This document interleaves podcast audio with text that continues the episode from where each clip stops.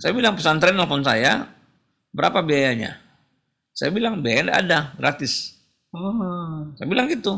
Saya lapor Pak Gubernur, Pak Gubernur ini ada pesantren mau periksa, ya silakan aja kata Gubernur kan. Berapa berapa orang? Seribu. Seribu orang dari satu pesantren. Ya, bilang gratis. Nah, Bukan saya- rapid test loh ini, saudara-saudara. Ini swab test seribu Jadi- orang sekaligus.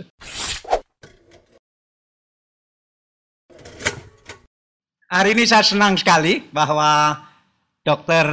Andane Kaputra dari Universitas Andalas Padang bisa bersama saya. Beliau ini sekarang dicari orang se-Indonesia.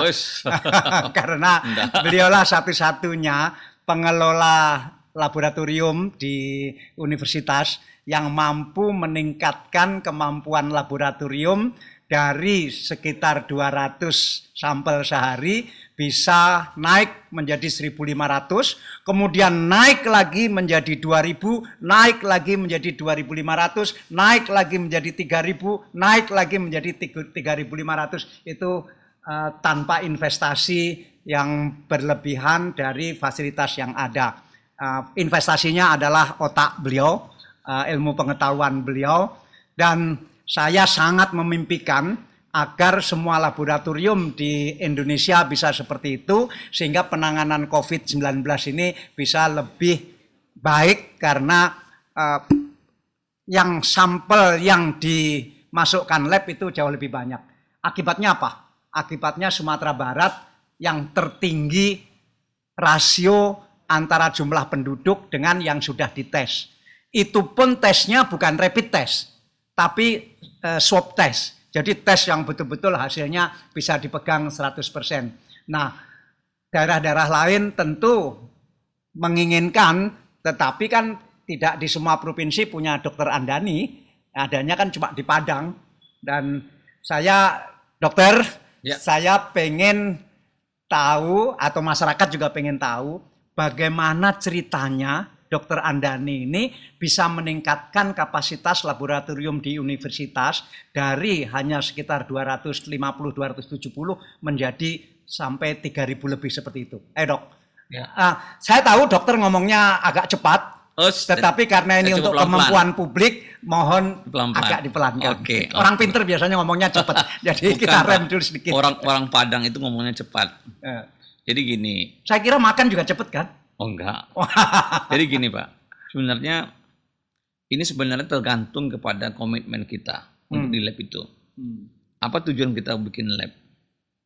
Kalau kita tujuan kita adalah bagaimana kita membantu oh, masyarakat itu seoptimal mungkin, maka tentu kita akan berpikir bagaimana caranya. Nah, ini kan bagaimana caranya Hmm. kita bisa periksa sebanyak mungkin. Kan di situ ada dua faktor di situ. Yang pertama kemampuan lab kita untuk memeriksa, Hmm. yang kedua kemampuan teman-teman dari dinas kesehatan untuk mengirimkan sampel. Oh, oh, karena sampel harus dari orang lain. Iya ya. betul. Nah itu kan dua dua sisi yang berbeda. Hmm. Jadi kalau kita katakan keberhasilan Sumatera Barat itu karena lab, bukan, bukan semata-mata karena hanya. lab, bukan hanya karena lab, tetapi juga dukungan dari dinas kesehatan yang melakukan tracing. Nah, Kemudian juga itu ada payung gubernur di situ yang memberikan sokongan semua hal kepada kita gitu kan. oh. Oh, jadi intinya gubernur memang harus berperanan sentral Oh iya, di daerah iya itu. betul pak, betul. Itu yang pertama. Yang kedua, selain motivasi tadi, nawaitu kita ya, bagaimana kita menolong, kita juga harus oh, memahami bagaimana filosofi di laboratorium itu. Apa Apalagi- itu filosofinya?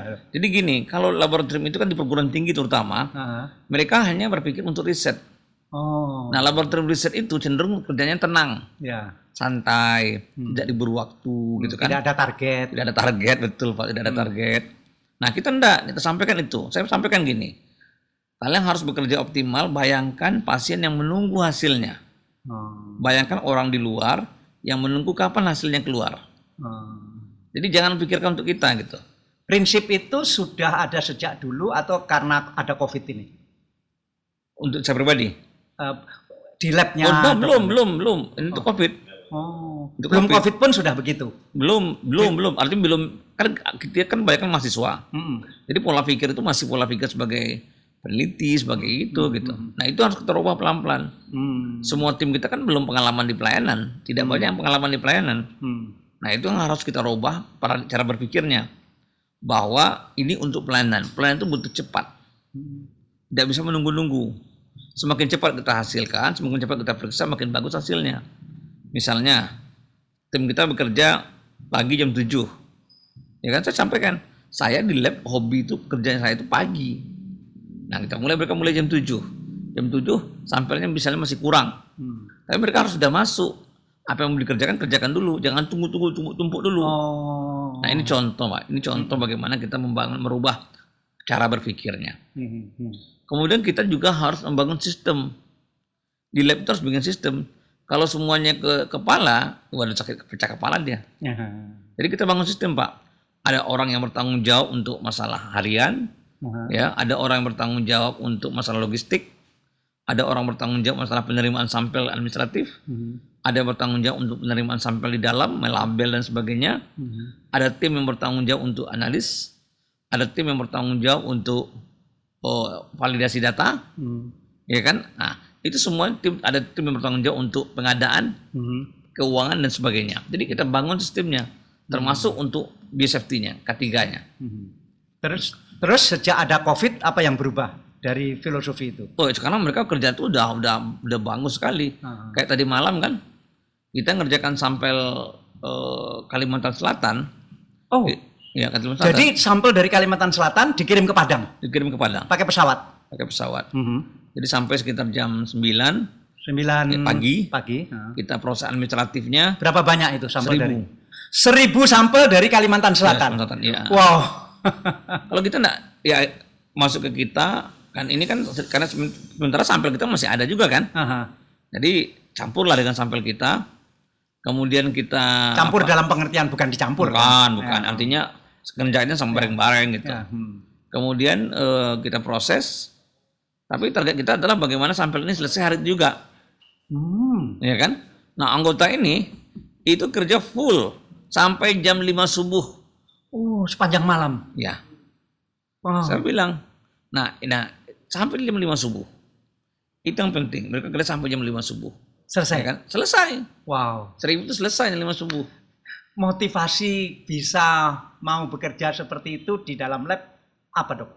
Ya saya selalu sampaikan, pertama kita bekerja di lab, kita selalu sampaikan bahwa eh, ini untuk kemanusiaan, ini untuk umat, Aha. ini bagian dari jihad.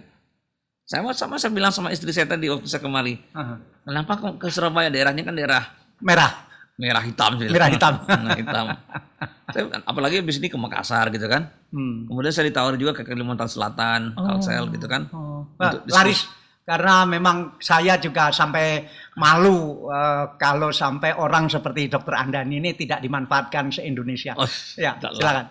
Maksud saya gini Pak, yang penting itu adalah alur berpikir kita Pak. Hmm. bahwa kita itu betul-betul berpikir itu untuk bangsa ini. Hmm. Tidak sekedar bicara, tidak sekedar pencitraan, tidak sekedar Apalagi Apa ego. ego, ego masalah tuh. Nah itu saya sampaikan gitu kan. Nah itu itu yang, nah kita di lab itu Pak, ego itu tidak ada. Saya Oh. terima semua orang. Saya terima dari biologi, saya terima dari FMIPA, saya terima dari farmasi. saya Eh, terima yang dari- bekerja di lab itu. Ya, Hmm. jadi bukan hanya kedokteran saja. Oh. Siapa yang mau? Saya tawarkan malah. Oh. Ya kan, teman-teman saya di peternakan saya tawarkan, Anda tidak punya mahasiswa yang punya pengalaman molekuler? Kalau ada, kirimkan ke saya, saya latih. Oh. Jadi awal-awal itu kenapa kita sedikit? Karena kompetensi mahasiswa kita belum bagus. Hmm. Tapi lama-lama kan mereka jadi expert. Hmm. Jadi pada waktu kita ngerjakan sampel kalsel itu, udah bilang mereka udahlah yang dua bulan terakhir aja udah usah lah kerjakan lagi besok pagi aja. Tanggung pak tanggung. Rencananya pagi diselesaikan semuanya. sebelum subuh selesai. Iya, dan dan ini ini juga satu apa ya yang harus kita hargai ya. Kita harus memberikan reward Hmm. terhadap anggota kita yang bekerja seperti itu. Dan saya bisa siapkan itu. Apa dokter rewardnya? Apanya? Rewardnya dari dokter apa? Saya. Ah. Saya bagi honor saya ke dia. Kenapa? Saya bagi honor saya ke dia. Ya Allah, honor pribadi. Oh iya. hebat, hebat, hebat, hebat. Kayak tadi malam yang mengerjakan sampel seribu dari Kalimantan Selatan itu berapa orang yang berada dalam laboratorium? itu sekitar 3 4 orang. Oh, tiga empat orang. 3 atau 4 orang itu. maksudnya. Tiga atau empat orang. Ya. Wow. Wow. Tapi saya kontrol. Ah, oh. Jadi mereka tidak tidur, saya juga tidak tidur. Ada di lokasi. Saya di sini. Oh, eh, di Surabaya. Surabaya. Tadi malam sudah di Surabaya. Iya, Surabaya. Mm, Tapi terus kontrol. Jadi Iya, mereka tahu kontrol. kalau dokter Andani memonitor mereka. Jam, jam 4 tuh saya masih masih lihat juga tuh gimana hasilnya. Masih nyusun juga tuh. Wah. Karena perlu kontrol kan. Hmm. Jadi Mestinya dokter Andani ini sudah dua bulan yang lalu ke sini, jadi bisa ikut ngatasi. enggak lah. Di sini banyak orang ahli ya, Pak. Jadi kita kita hanya berpikir sederhana. saya hanya nggak berani ngomong dok. Eh, banyak ahli tapi juga banyak ego. Jadi, tapi saya nggak berani ngomong. Jadi saya nggak ngomong soal ego. Jadi gini Pak, saya sebenarnya berpikir, saya rasa tadi saya ketemu sama Pak Wakil Gubernur Pak Jawa Emil, Timur, Jawa ya. Timur ya Pak Emil. Saya rasa bagus kok semangat beliau bagus gitu ya. Saya lihat peluangnya bagus, bagaimana kita mengembangkan. Saya sampaikan ke Pak Gubernur, sebenarnya kalau semakin banyak pemeriksaan, ini ada dua cara gini ya. Hmm. Sebenarnya solusi untuk menghadapi COVID ini satu, putus rantai penularan. Putus rantai penularan. Putuskan rantai Ya, penularan. Ya, itu pertama. Jadi orang-orang yang mungkin menyebarkan ke orang lain itu kita tangkap, isolasi. Nah itu sudah ada, pikiran itu ada. Kemudian masalahnya adalah ada dua cara. Yang pertama adalah dengan cara edukasi protokol COVID. Yang kedua dengan pemeriksaan masif. Hmm. Protokol COVID kan sulit Hmm. dilakukan. Masyarakat itu payah diajari. Hmm. Sulit kita berikan pemahaman. Jangankan masyarakat, kita juga gagal paham untuk itu. Hmm. Nah, yang paling mungkin itu adalah pemeriksaan. Di sini banyak orang yang bagus-bagus, semuanya ada. Kemarin saya dengar-dengar dari BNPB juga ada 12 mesin PCR belum terpakai malah. Uh. Ya kan? Nah, maksud saya, kita manfaatkan. Satu pemahaman yang lurus adalah kalau tanya berapa modal kita untuk lab untuk peralatan di lab itu, itu paling-paling hanya sekitar 4M. Sementara berapa harga mesin Hmm. mobil mobil mobil BNPB itu? Ah, ah. Nah, Ah, ah, ah. saya sekitar 3 M atau beli-beli alat banyak juga kan. Ah. Nah kan tidak sebanyak itu kita investasi sebenarnya. Hmm, hmm, hmm. Tapi kalau efektif dan efisien, saya bilang sama Pak Pak Gub, sebenarnya Pak solusinya gampang aja Pak. Dicoba kita terbuka menerima orang dari mana pun. Di sini ada FKH, di sini ada farmasi, ada biologi, ada MIPA, ada bioteknologi malah. Itu memang ada bedanya menerima dari berbagai eh, keilmuan dengan hanya dari satu keilmuan. Memang berbeda. Enggak sama, Sama. sama aja. Enggak. eh, Kadang-kadang kalau kita tidak cukup orang kita kan kita pakai cari orang lain. ah, ah. Ya Kan seperti tadi Pak, egonya harus kita turunkan, kita harus mau menerima untuk Jawa Timur. Ah. Judul bahasanya untuk Jawa Timur, Pak. Hmm. bukan untuk siapa-siapa. Hmm. Artinya untuk kita. Kalau saya bilang di Sumatera Barat gitu, ini untuk Sumatera Barat. Di laboratoriumnya Dr. Andani ini alat PCR-nya ada berapa? Kita punya lima alat PCR, Mm-mm. tapi yang kita gunakan cuma tiga. Mhm. Cukup tiga saya bilang. Itu sudah sudah satu hari sudah bisa 3000. Ya, cukup Pak tiga ribu. Jadi Ya. empat, tiga atau empat orang tadi masing-masing memegang satu satu alat PCR. Oh beda. Jadi yang Oh, sebenarnya pada Hmm. posisi Ya, ya, ya. PCR itu Hmm. isolasi RNA-nya yang habis energi. Hmm. PCR-nya nggak habis energi. Hmm. PCR cuma campur-campur aja. Hmm. Kemudian selesai campuran, Hmm. masuk mesin, tinggal tunggu aja. Satu setengah jam. Hmm. Tapi kalau kita isolasi RNA-nya yang lama, yang butuh. Apalagi kalau itu manual. Seandainya ini supaya untuk pembelajaran kita semua, seandainya labnya Dokter Andani ini hanya menerima mahasiswa dari Fakultas Kedokteran saja, misalnya tidak dicampur dengan yang lain, apa yang terjadi? Nggak sanggup kita. Nggak sanggup karena apa? Artinya SDM-nya kurang. Jumlahnya nggak banyak. Jumlah nggak Oh, banyak. karena ini mahasiswa yang betul-betul harus berminat di Ya. laboratorium. Saya bilang sama mahasiswa itu, ada banyak hal yang kalian dapatkan. Hmm. Yang pertama, kalian mendapatkan ilmu bagaimana kita bekerja di lab. Hmm. Yang kedua, kalian mendapatkan bagaimana manajemen lab yang bagus. Hmm. Yang ketiga, yang paling penting, kalian juga mendapatkan pahala. Hmm. Ini ini terus terang saya bilang jihad saya bilang. Hmm. Itu. Jadi jadi terus terang saya katakan sampai saat ini sejauh ini saya menganggap bahwa keberhasilan yang kita capai di Sumatera Barat itu tidak terlepas dari keberhasilan yang ada oleh anggota tim saya di lab. Hmm. Saya sangat menghargai mereka. Dok, kenapa sedikit mahasiswa yang tertarik untuk masuk lab? Kenapa? Banyak. Loh, tadi katanya kalau hanya dari satu fakultas maka akan kekurangan tenaga. Karena kan awal-awal memang betul, tapi kan sebenarnya kalau sekarang banyak, malah banyak nawar-nawar ke saya untuk ikut-ikut bergabung. Oh. Udah mulai banyak sekarang. Hmm. Dan mengajari teknik itu nggak lama. Hmm. Satu bulannya udah bisa mereka lepas. Dokter Andani dulu kenapa mencintai lab? Karena memang nggak tahu ya dari saya mahasiswa itu Dulu fakultas kedokterannya di. Universitas Andalas. Iya. Ah. Sejak mahasiswa saya suka di, di riset. Oh, oh, risetnya Iya, ya. nah, saya suka riset Dan gitu kan. riset terkait dengan lab. Iya betul. Mm-mm. Saya suka itu. Jadi sejak mahasiswa itu sudah gitu. Eh, riset pertama yang dilakukan dokter Anda ini apa? Di bidang apa? Di bidang apa ya? Maksud saya gini. eh, mulanya kita risetnya riset kecil-kecilan ya, kayak Ah. tinjauan pustaka, tulis gitu. Iya, iya.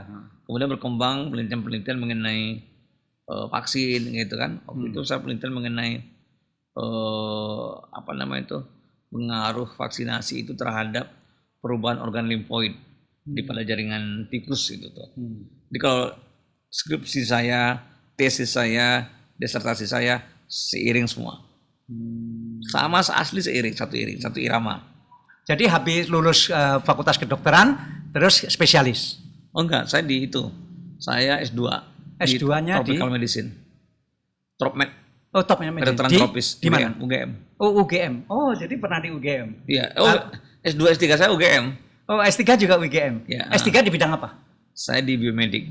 Biomedik. Ya, tapi itu kan istilahnya tetap di bidang molekuler imunologi penyakit infeksi. Oh, penyakit infeksi. penyakit. Jadi saya memang fokusnya di situ.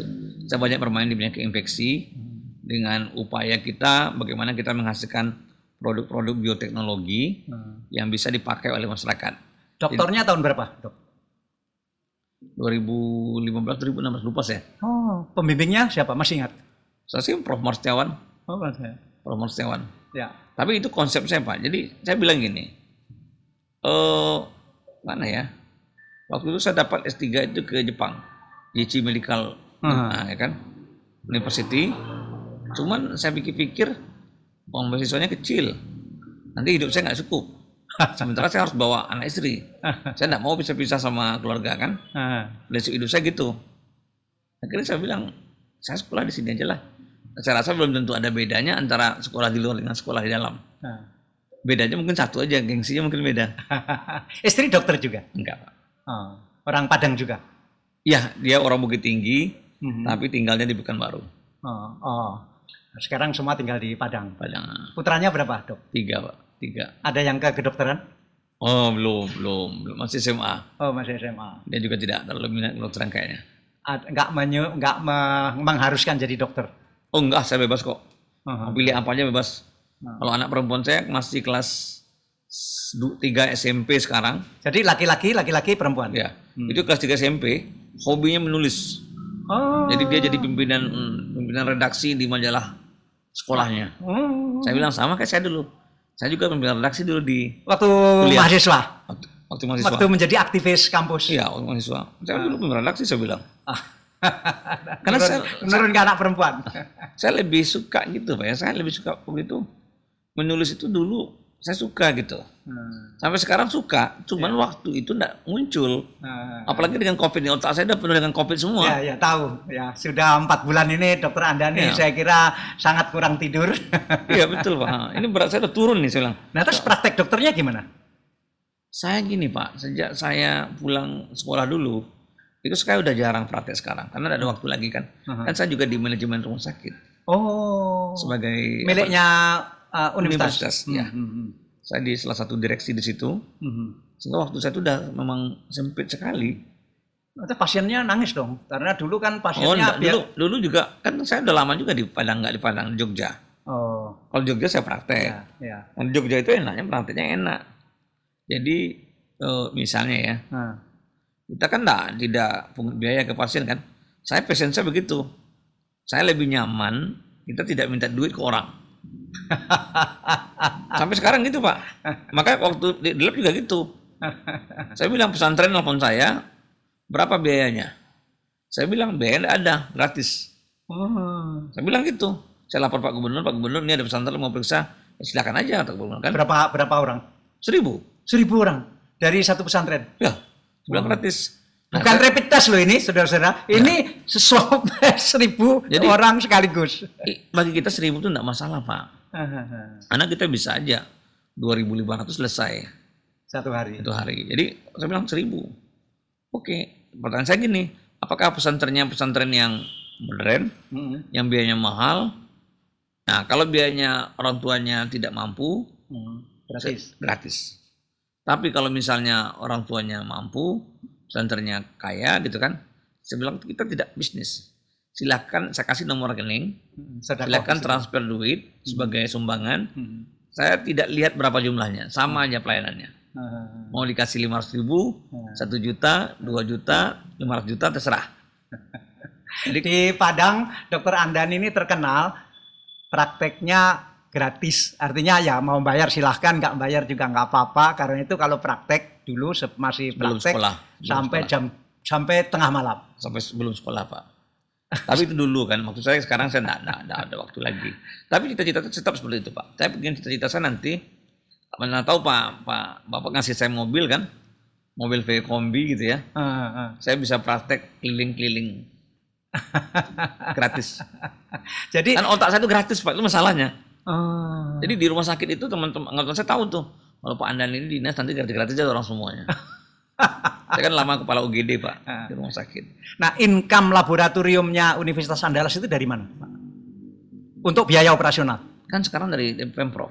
Oh, dari Pemprov ya. Oh kalau kita hitung pak, kaya raya saya pak. Ah. Begitu saya buka servis untuk komersil, uh, satu jutanya udah berapa duit saya tuh. Ini kesempatan mencari kaya pak, saya bilang. Hmm, hmm. Tapi tidak. Tidak, saya tidak mau pak. Saya tidak mau cari kaya dengan cara-cara seperti itu. Wah, ini kita bangga Ya, sekali dengan Dokter Andani dan bangga kepada Sumatera Barat, ga- bangga kepada Pak Gubernurnya yang bisa mengayomi dan mewadahi Ya. eh, pikiran-pikiran seperti ini untuk menjadi karya di tengah masyarakat. Nah, Ya. Dok, itu dari daerah mana saja yang sudah memanfaatkan Dokter Andani ini? Itu, jadi begini pak, sebenarnya kadang-kadang saya kasihan ya untuk beberapa daerah itu. Karena dokter-dokternya kadang-kadang saya kenal juga. Hmm. Saya terus terang cerita nih, sebuah satu kabupaten, tidak usah kita sebut mananya ya, Hmm. satu kabupaten dokternya pakai rapid, reaktif. Dokter itu panik pak, begitu tahu dia reaktif. Ditanya, bisa nggak saya periksa ke Padang? Berapa biayanya? Dia kan taman saya satu angkatan Hmm, ya, hmm, hmm, dia spesialis. Saya bilang, ya kamu datang aja lah itu. hmm. Saya berlima nih, ini apa apa datang aja kita periksa nanti.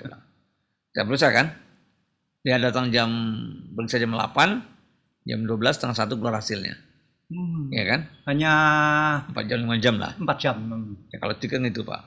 Nah kemudian habis itu dia tahu hasil negatif pak. Negatif? Negatif. Negatif ya. Saking histerisnya dia guling-guling di lantai itu. Saya bilang ini betul-betul Laki-laki. Maksudnya gini, sampai tidur di lantai, guling-guling gitu kan. Karena dia sangat hister- saking histerisnya gitu. Artinya di daerah itu dia tidak bisa apa-apa. Dia tidak bisa periksa, orang misalnya rapid semua Ini di ah, kabupaten di Sumatera, di Jawa, di Sumatera. di Sumatera. Ya kan? Saya bukan Sumatera Barat ya. Ya, ya. ya. Kalau Sumatera Barat nggak ada gitu tuh. Hmm, hmm. Saya bilang Sumatera Barat, rumah sakit rumah sakit di Sumatera Barat Ah. mau periksa berapa kali saya, saya kita selesaikan saya bilang. Hmm.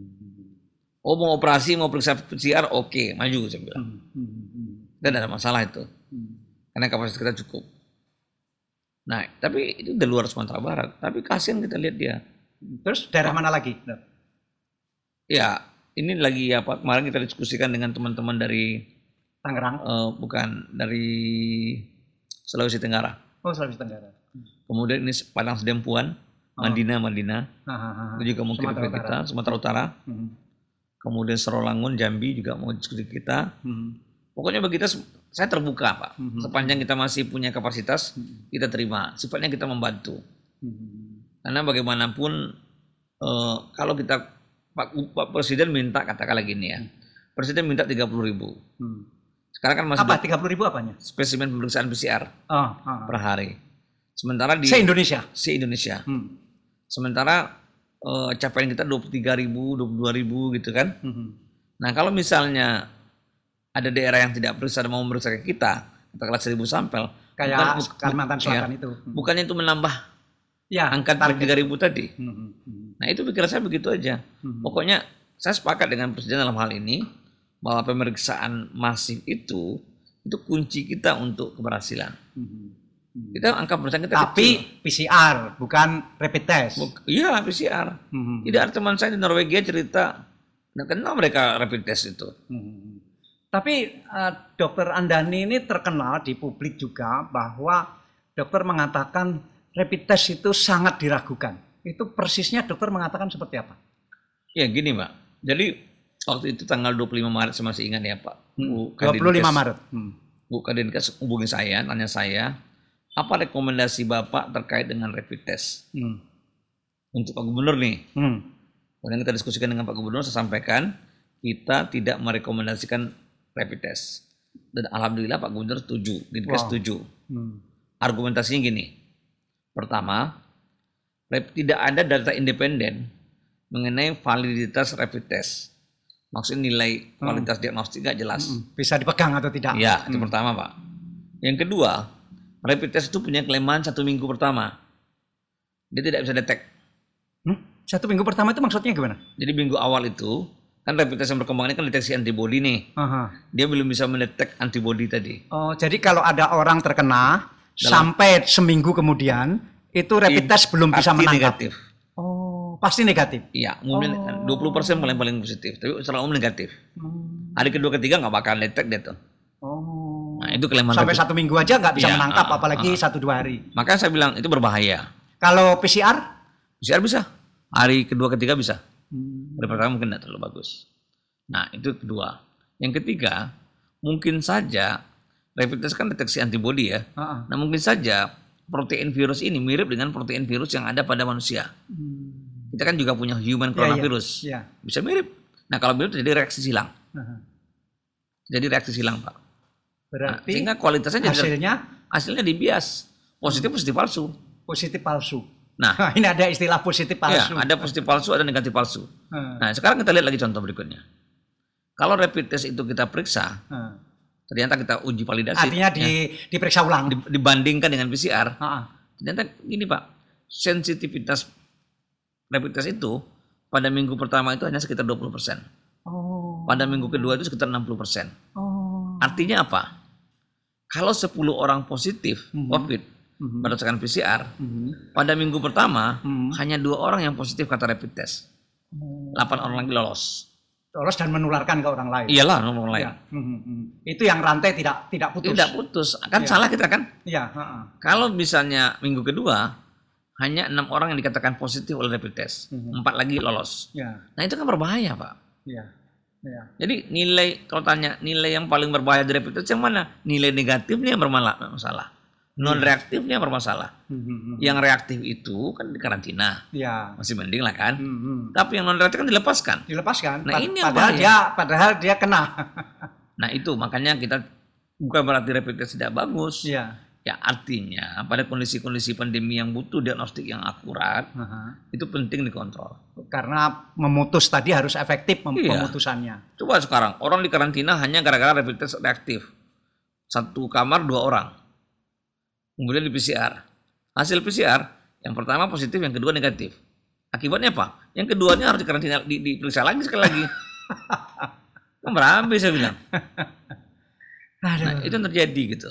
Hmm. Jadi inti sederhananya Pak, kalau lab, kalau rumah kalau satu pemerintah daerah itu mau berhasil Hmm. atau pemerintah provinsi itu mau berhasil, Hmm. udah satu-satunya jalan yang paling instan itu adalah periksa masif PCR. PCR. Hmm. Hmm. Hmm. Itu solusinya dan buang rapid test. Hmm. Ya, buang rapid test. Ya. kalau beberapa kali lo, risiko lolos tadi Ya. kan bayang tadi kan Yang nggak bisa mutus tali bisa tadi. Ya. Siapa yang tahu? Jadi rapid test itu memang ada syaratnya ya, idealnya gini. Dia dua kali pemeriksaan idealnya. Hmm. Tapi orang sudah rapid test pertama mana mau dia lagi periksa? Hmm. Hmm. Hmm. Tidak bakalan mau dia diperiksa. Mhm. Dok, ini konkretnya seandainya di satu kota besar atau katakanlah kota menengah, dia sudah punya laboratorium, kemudian dia mempunyai PCR satu mesinnya satu gitu, uh, dia punya kemampuan berapa itu? Yang normal dulu. Punya Kemampuan ngetes berapa berapa orang? Kalau misalnya ini Ah. misalnya ya, Ah, belum menggunakan pengetahuan uh, dokter Andani. oh bukan bukan pakai full test, Uh, bu- belum, belum pakai itu. bukan oh gitu, normal gitu ya. Ah, Tergantung berapa anggota timnya untuk is- isolasi. hmm, katakanlah anggota timnya berapa? Jadi kemampuan isolasinya berapa berapa per hari itu yang penting dulu. Ah, Kalau maksimal mesinnya ya, ah, kalau mesinnya bisa jalan eh, katakanlah 12 jam se- atau 14 jam sehari, ah, 14 jam sehari. Memerlukan berapa orang tim? Kalau 14 jam itu kan berarti dua, dua orang tuh untuk operator Ya, mesinnya. ah, 7 jam pertama, 7 jam kedua. ah. Ya kan? Itu kira-kira kalau 14 itu dia bisa ke 7 atau 8 kali run. Aha. 8 kali putaran. Hmm. Sekali putaran itu sekitar 400, 994 sampel. Aha. Jadi kalau 8 kali putaran berarti dia bisa sekitar 770 sampel, 780 sampel Hmm. satu mesin. Satu hari. Itu memerlukan orang berapa? Kita dua orang Dua orang saja. Hmm. dengan cadangan satu tiga orang lah. Tiga orang untuk operator mesin. Hmm. Tapi ada kerja satu lagi kerja isolasi RNA. Tapi kok selama ini banyak ya ada laboratorium dengan mesin PCR 1 yang teoritis bisa 600 satu hari atau tadi 700 menurut dokter Andani. Tetapi prakteknya cuma sekitar 200, 250 itu karena apa? Jadi ya gini mbak, Hmm. untuk kerja PCR itu tidak hanya mesin PCR, Iya. ya, tapi juga isolasi RNA. Ah. Yang lama itu isolasi ini malah. Oh, Nah, isolasi itu butuh orang agak banyak. Hmm. Seberapa lama mendidik orang itu untuk bisa isolasi tadi? Kalau di tempat saya satu bulan cukup. Hmm. Magang di satu bulan selesai. Nah, satu mesin kemudian tadi bisa memeriksa 700 maksimum, tetapi prakteknya hanya sekitar 300 dengan Itu, ilmunya itu, itu 14 jam kerja ya. ya ya Kalau 20 jam itu lain lagi. ya ya. Dengan ilmunya dokter Andani bisa berapa? Ya kalau pasti surveillance misalnya ya. Hmm. Surveillance kita hitung aja. Satu kali running itu, oh misalnya dia bisa running tujuh kali running, Hmm. tujuh kali run ya, Hmm. tujuh kali run. Mungkin dia bisa periksa tujuh kali sekitar 3000 Wow. Aduh, begitu beda saudara-saudara. ya kan? Dari Saran dokter Andani untuk laboratorium, laboratorium yang kemampuannya sehari masih serat, masih sekitar 300, 260, apa saran dokter Andani? Jadi gini Pak, Hmm. tadi saya sampaikan juga di sini bahwa kalau cuman memeriksa 100-200 mending tutup aja. Oh, Saya bilang gitu. Oh, Karena kita harus punya komitmen bahwa lab itu dibangun Aha. untuk membantu masyarakat. aha, Kalau gitu apa gunanya kita periksa? Jadi kita harus berpikir, bahwa saya malah berpikir sekarang tadi saya bilang sama Pak Doni, udah Pak Doni, yang yang periksa 100 200 suruh burger aja saya bilang. Nah, ngapain mereka gitu-gitu tuh kan membuang-buang apa aja nanti eh, semua dikirim ke mereka, untuk honor juga dikirim semuanya gitu kan. oh. Bagus minta burger aja saya bilang. Lebih Wah. bagus dan lagi parah lagi adalah quality controlnya. Hmm. Tadi saya diskusi dengan eh, salah satu apa ya, banyak nggak ngerti dia malah. Yang disiapkan untuk operator mesin. Bayangkan tuh. Ah, Saya bilang ini ini berbahaya, maka ini penting orang-orang yang yang mengerti lah kerja-kerja begini, baru di- digunakan di situ. Kalau nggak ngerti dimasukkan ke situ gimana caranya tuh? Nah, sekarang kalau ada pimpinan lab yang mendengarkan podcast kita ini, kemudian ya Pak Dokter Andani jangan hanya ngomong dong, tolong bantu juga dong saya bagaimana supaya laboratorium saya ini bisa meningkat dari 200 yang menurut Dokter Andani lebih baik ditutup saja bisa menjadi 3000. Apa? Yang pertama itu adalah space tempatnya. Hmm. Makanya saya selalu sampaikan lab itu harus punya tempat yang representatif, agak besar, Hmm. ya kan? Besar itu untuk movement orang atau untuk Ya, memang kan tempatnya bisa-bisa. Isolasi RNA ruangannya Oh, terpisah. oke. PCR ruangan terpisah, terima sampel terpisah. Hmm. Tempatnya, Pak. Hmm. Dan di lab itu jangan pikirkan jadi lab itu ada ada dua bagian. Hmm. Bagian dalam Hmm. tempat kita bekerja Hmm. dan bagian luar Hmm. Pelayanan. tempat kita untuk terima sampel, untuk makan, untuk administratif dan sebagainya. Hmm. Itu kos cukup besar. Tapi kalau misalnya eh, saya punya lab, boleh nggak saya konsultasi dengan dokter Andani, bayarannya berapa, kemudian apa, perlu caranya bagaimana, bagaimana? Oh, saya semua konsultasi gratis. Gratis. Gratis. Kan ilmu saya gratis. Jadi ilmu saya itu Pak dua aja Pak. Yang saya tidak miliki itu ya. Pertama untuk ilmu untuk mengatakan tidak. Saya sulit sekali. Nggak punya ilmu untuk mengatakan tidak. Kadang-kadang kita harus mati-matian juga untuk bekerja untuk supaya supaya kita selalu mengatakan ya. Kadang-kadang dengan jengkel juga sih ngerjakan orang orang dengan ya. nah, Tapi itu itu saya saya tidak hampir tidak punya ilmu tidak. Kecuali saya tidak suka orang gitu kan. Hmm. Itu lain. Itu pertama, tidak sulit saya katakan tidak. Dan saya akan bekerja habis-habisan untuk menyelesaikan apa yang saya katakan iya tadi. hmm. Yang kedua ilmu gratis pak. Karena terus terang Ini orang yang uh, pejuang sejak mahasiswa ya begini. Karena terus terang Pak ya, saya bilang saya katakan gini. Kepuasan saya yang tertinggi itu hmm. pada saat kita bisa nolong orang. Ya Allah. Jadi ya. bukan karena kita dapat jabatan, hmm. bukan karena karena kita hmm. apa pangkat kita tinggi, bukan bukan Pak, bukan itu. Dokter sekarang umur berapa? 47. 47, ah masih muda. Saya tahun depan 70 dok. Us, alhamdulillah. saya entah sampai tenda alhamdulillah, aja. Alhamdulillah.